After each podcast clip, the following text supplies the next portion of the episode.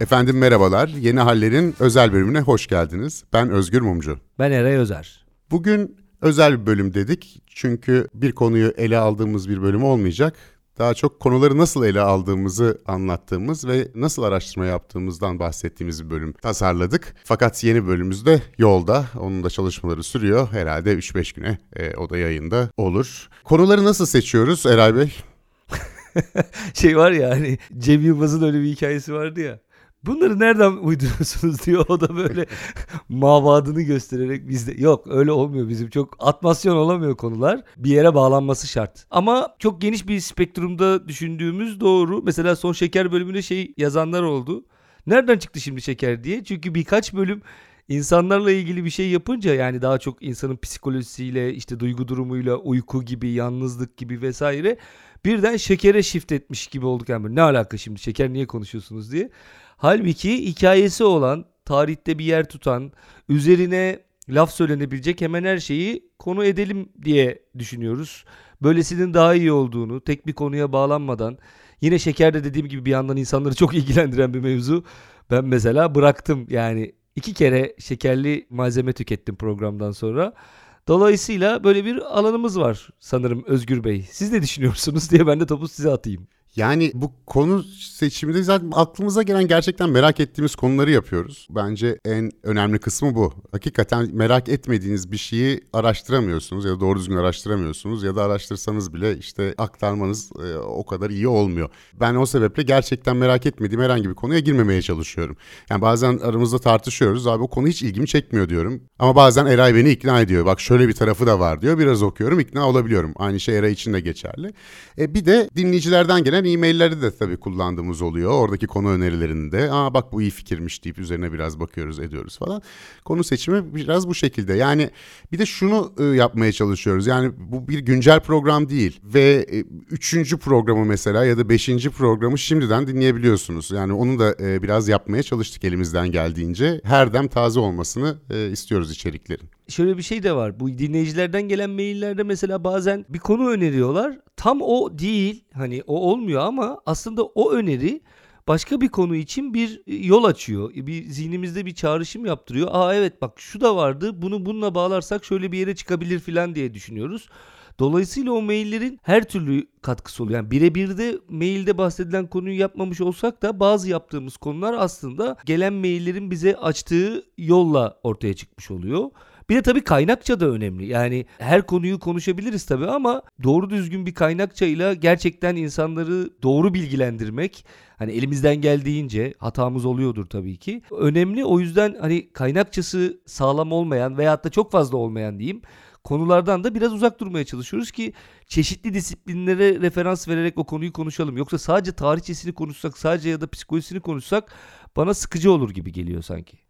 Ya benim burada e, daha önce de yazdığım, çizdiğim her meselede e, en çok kullandığım yöntem şu. Hani ben dinlemek ister miydim? Yani roman yazdığımda ben böyle bir roman okumak ister miydim? E, isterdim herhalde diyorum. Ya da köşe yazısı yazdığım zamanlarda ben nasıl bir köşe yazısı okumak isterdim diye düşünüyorum. Aslında insan biraz da kendi kendine üretiyor. Yani bir hedef kitle olarak kendimi görüyorum ve kendimi anlatıyorum gibi bir durum söz konusu bende. Bunu yaparken tabii işte bir sürü mavramız oluyor ya aslında böyle bir program izlemek istiyoruzdan yola çıkarak dinlemek istiyoruzdan yola çıkarak yaptığımız bir kendi aramızda mavra var. Mavra da çok mu eski oldu? Yine yaşlı mı kaldım? Bence mavra geri geldi ya. Ha kurtarır diyorsun yani. Kurtarır kurtarır ya da böyle tamam. şey gibi duruyor yani ne bileyim böyle bir bir şey biliyormuşsun gibi falan duruyor. Çok böyle antika durmuyor bence. Hayır geyik deyince böyle amca gibi konuşuyorsun falan diyorsun da. Ya şimdi bu geyikler moruklar bunlar bence eskide kaldı. Mavra'nın gideri var bence hala. Tamam aramızdaki Mavra meselesine gelecek olursak tabii ilk başta bu aslında planladığımız bir şey değildi. Doğaçlamada çıktı. Çünkü biz de bir konuyu yaklaşık olarak 40 dakika boyunca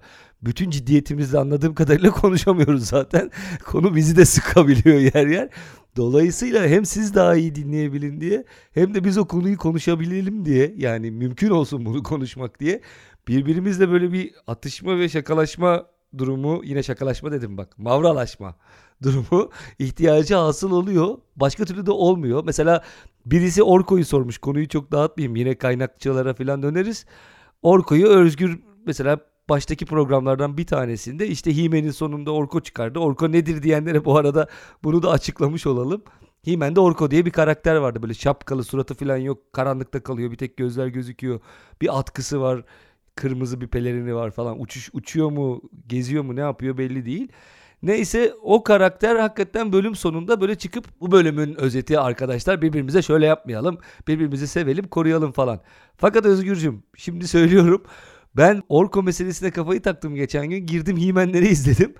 Orada Orko arada bir çıkıyormuş abi. Bazısında işte Adam yani işte He-Man'in Türkçesi neydi? Adam'a Adam mı diyorduk biz yine? Adam diyorduk herhalde. Hiç hatırlamıyorum ya.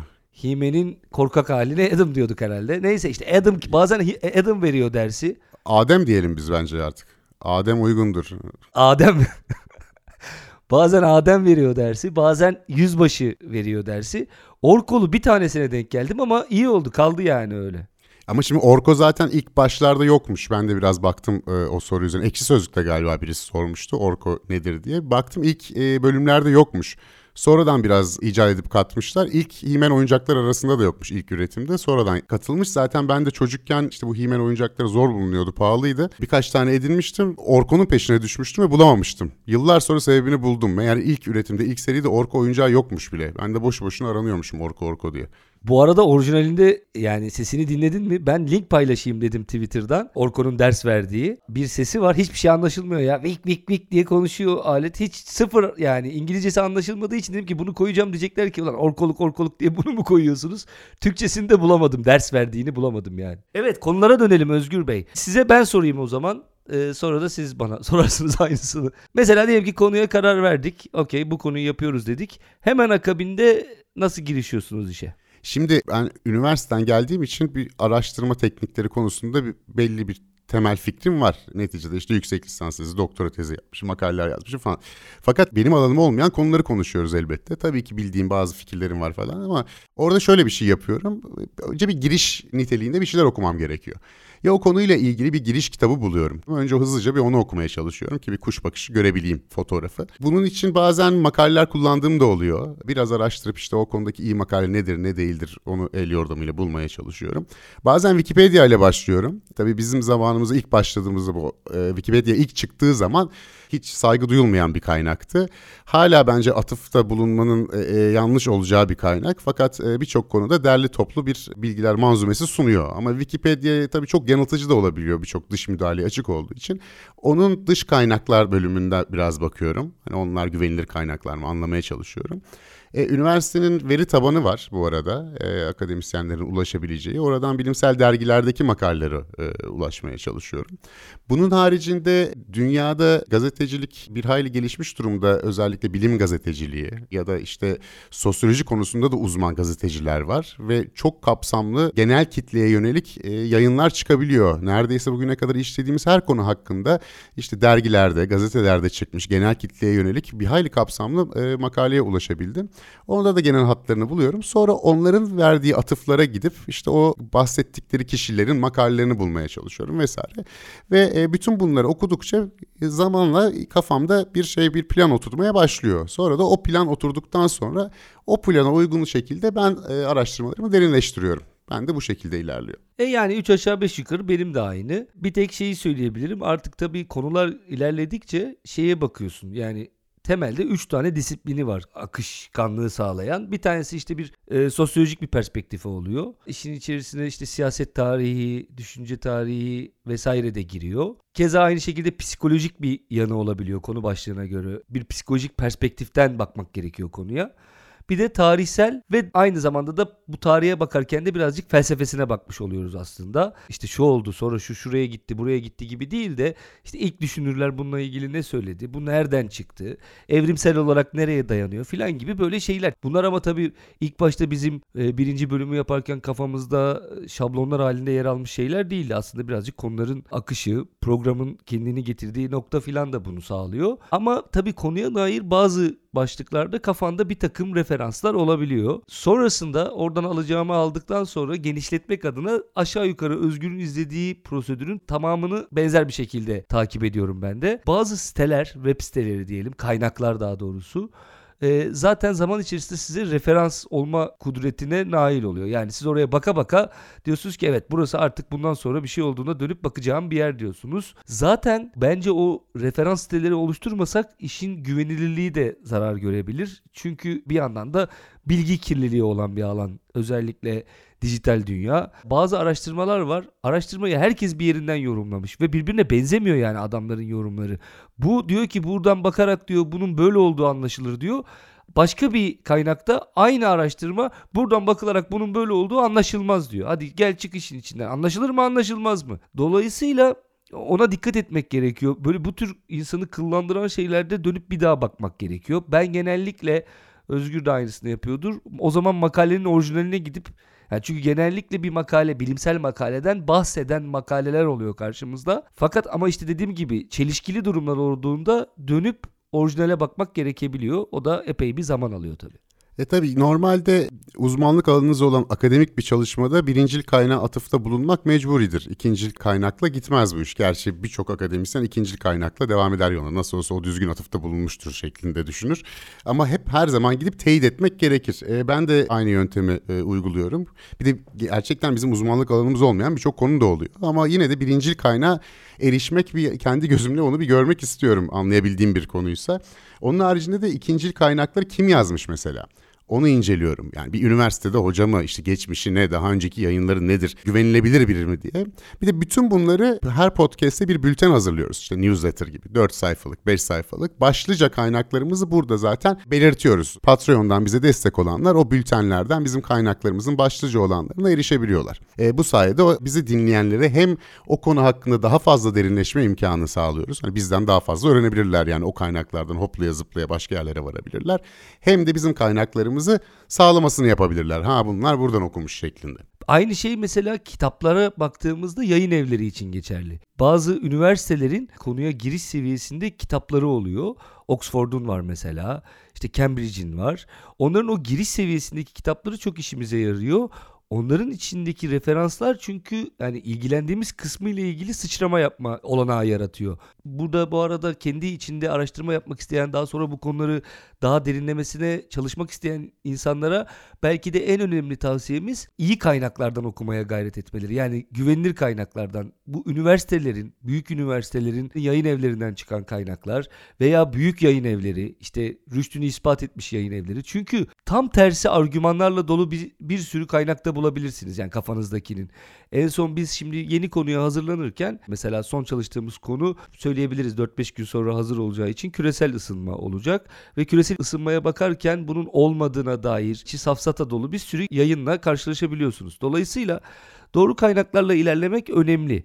Türkçe kaynakta ilerliyorsanız da çeviriye çok dikkat etmek lazım. Çünkü çeviri insanı okumaktan bezdiren bir şey. E bir de şu e, imkanımız da olabiliyor. Mesela yine bir konu var ve bu konunun uzmanı bir tanıdığımız var ona telefon açıp da danışabiliyoruz. Yani nereden başlasam sence iyi olur? Şu şöyle bir bakış açım var ama acaba hatalı mı? Sen olsan nereden bakardın gibi e, bir takım ipuçları da ya da bir takım yönlendirmelerden de faydalandığımız oluyor. Bir de şunu soranlar oluyor. Diyorlar ki işte siz bunları böyle tek seferde oturup konuşuyor musunuz? Evet. Tek seferde oturup konuşuyoruz. Takıldığımız yerler oluyor mu? Evet. Takıldığımız yerler oluyor. Onları kesiyoruz. Ama çok çok da böyle editing kısmı, kurgu kısmı evet çok meşakkatli bir iş olabiliyor ama onun meşakkati şeyden ileri gelmiyor. Takılmamızdan ileri gelmiyor. Niye takılmıyoruz? Çünkü bir kafamızda bir giriş gelişme sonuç kısmı oluyor. Ve o öngördüğümüz giriş gelişme sonuç kısmına dair notlarımız da yine öngördüğümüz sırayla aşağı yukarı e, önümüzde yer alıyor. Not alarak çalışıyoruz Özgür de ben de. E, notları da tabii şöyle alıyoruz. Bütün konuştuğumuz her şeyi notlarımıza yazabilme imkanımız yok. Konu kafamızda taze oluyor birincisi. Ve notlar da bize aslında kafamızdaki hikayeyi anlatacağımız o bölümle ilgili anlatacağımız bilgiyi çağrıştıracak nitelikte oluyor. Birebir aynısı olmuyor. Ya rakamları not alıyoruz unutmayalım diye ya tarihleri ya kişileri vesaire. Ve daha sonra da bize bir ipucu sağlayacak. Hani ha böyle bir şeyden bahsedecektim ben dedirtecek notlarımız oluyor. Ama giderek bu notların sayfa sayısı artıyor. Bu beni birazcık ürkütüyor açıkçası. En son 14 sayfa not vardı. Notların arasında kayboluyorsun bir süre sonra. Çünkü hep böyle bir acaba eksik mi kaldık duygusu olduğu için sürekli olarak daha fazla not alayım, daha fazla hazırlanayım duygusu oluyor. Dediğim gibi 24 bölüm geçti. Ben her seferinde daha çok not alıyorum. Allah sonumuzu hayretsin.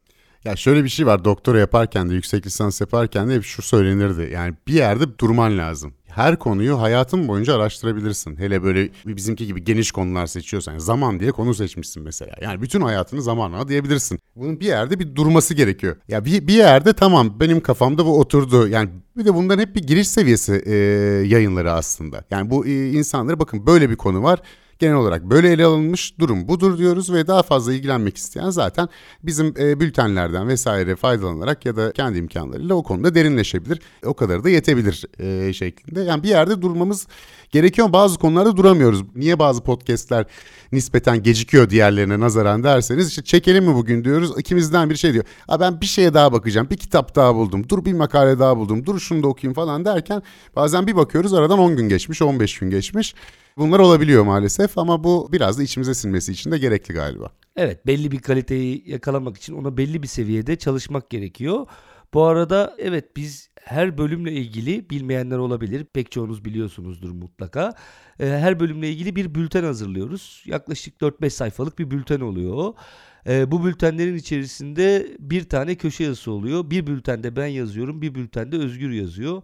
Genellikle yine konuyu bir yerinden yakalayan başlıkları tercih ediyoruz. Veyahut da gündeme dair yine konuya bir yerden dokunan veya daha önce yaptığımız bir konuya dokunan bir başlık oluyor bu. Onun dışında işte aklımıza gelen komik hikayeler, şarkılar, türküler vesaire gibi listeleri paylaşıyoruz. Yine konuyla ilgili ve o konuyla ilgili yaptığımız okumalardaki başlıca okumalarımızı paylaşıyoruz. Çünkü hepsini paylaşmak zaten mümkün değil. Çok uzun sürer, çok sıkıcı olur, okunmaz hale gelir. Ama en az bir bültende 5-6 kitap, 3-4 makale gibi böyle bir tavsiye listemiz oluyor. Bu bültenlere de Patreon üzerinden ulaşabiliyorsunuz. Ee, hazır lafı elime almışken Orkoluk kısmını özgüre bırakmadan bölümün sonlarına doğru yaklaştığımız şu dakikalarda Patreon'un bizim açımızdan öneminden birazcık bahsetmek isterim ki özgüre kalmasın. Son 3 bölümde Orkoluk'u o yaptı malum. Efendim bizim bir Patreon hesabımız var. Patreon.com slash yeni haller. Bunu bölüm sonlarında duyuruyoruz. Fakat şöyle bir durum var. Bu Patreon aslında yeni hallerin devamlılığı için çok elzem bir mecra. Neden? Çünkü gerçekten yaptığımız iş siz de farkındasınızdır. Birazcık iğneyle kuyu kazmak gibi bir iş ve ciddi bir titizlik gerektiriyor. Ciddi bir zaman alıyor hakikaten ve hayatımızın, çalışma hayatımızın, işte özel hayatımızın bir kısmını yeni hallere çalışmak, yeni hallerin notlarını almak, yeni hallerin kaydını yapmak, yeni hallerin maillerine bakmak, yeni hallerin bültenini hazırlamak aslında bir e, medya yayın organı gibi çalışmaya çalışıyoruz. Yani sadece podcast yapmayıp onu bir bültenle destekleyelim dedik. İşte bu bülteni Patreon içerisinde paylaşalım dedik vesaire. Dolayısıyla ciddi ciddi bu bizim işimize dönüşüyor zamanla. E tabi sizin ilginiz, dinlenme sayıları arttıkça bunun sorumluluğu artıyor. Sorumluluğu artınca bu sefer daha fazla çalışmak zorunluluğu hissediyorsunuz ve bu böyle birbirini takip eden, kovalayan bir sürece dönüştü. Yani hayatımızın önemli bir kısmı, yaptığımız işlerin dışında kalan önemli bir kısmı ve o yaptığımız işlere de sirayet eden bir kısmı e, yeni hallere çalışmakla geçiyor. Dolayısıyla bu medya platformunu destekleyerek aslında yeni hallerden belki de sadece podcast değil de bir medya platformu olarak söz etmek lazım. Çünkü dediğim gibi bülteni var da zaman zaman çeşitli videolar çekip Patreon üzerinden paylaşıyoruz. Ee, yani işin görsel bir kısmı da var. Birbirimizle ve konuklu bazı videolarımız var ve bunlar Patreon'dan belirli aralıklarla yayınlanıyor. Dolayısıyla yani işitsel, görsel ve yazılı değil mi Özgür? Üçü birden bir arada bir medya platformuna dönmek üzereyiz neredeyse. E ya bunun yanı sıra biz bunu bir podcast network'ü deniyor işte başka podcast'lerle de beslemek istiyoruz. Yani sadece yeni hallerde kalmasın. Başka podcast'ler de buna eklensin. Yeni haller teması etrafında içerik üretmeye devam etmek istiyoruz. Bunun için de bize destek olursanız bunu tam zamanlı bir şekilde gerçekleştirebiliriz. E, destek olmazsanız daha az yaparız. Destek olursanız daha çok yaparız. Aslında bu işin aritmetiği gayet açık. Evet aslında tam olarak böyle oluyor. Yani mantığı gerçekten bunun üzerine oturmak durumunda. Çünkü sahiden de hayatımızın geri kalan kısmındaki diğer işlere ayıracağımız vakitten alıp buraya koymak zorundayız o işleri yapmamız, hayatta kalmamız için elzem olduğu için şu anda onlardan vazgeçemiyoruz ve onlara belli bir zamanı ayırmak zorundayız. Ama hayat bizi yeni hallerle beraber üretimi arttırmak, dediği gibi Özgür'ün başka podcastlerle bu platformu zenginleştirmek ve hatta yeni halleri farklı farklı mecralarda e, işlevsel hale getirmek üzere yönlendirirse sizin de desteğinizle belki de o işleri bırakıp tamamen yeni hallere odaklanabileceğimiz günler olacaktır. İnşallah da olur. Ben hayatta herhalde yaptığım bunca iş arasındaki bölümlerden biliyorsunuz epeyce bir iş yaptım. Hayatımda yeni hallerden aldığım kadar büyük bir zevki hiçbir işi yaparken almadım. Yani her açıdan inanılmaz tatmin edici bir şey. İlgilendiğin konuyla ilgili bir şeyler okuyup, bir şeyler düşünüp bunu insanlarla paylaşmak ve insanların bunu beğenmesinden daha fantastik bir dünya hayal edemiyorum. Ee, başta söyleseylerdi yani bu podcast'e başlarken bunu bu kadar konuşacaksınız ve böyle insanlar dinleyecekler diye vallahi çok inanmayabilirdim. Bu kadar insanların etrafımda olumlu geri bildirim yapacaklarına inanmayabilirdim. O yüzden de insanı acayip mutlu eden bir şey bunu yapıyor olmak. Umarız bu bizim hayatımıza dönüşür sizin de desteğinizle ve bir süre sonra sadece bunun için düşünür, bunun için üretir hale geliriz diyerek orkoluğumu tamamlamak istiyorum Özgür Bey ve sözü size bırakıyorum.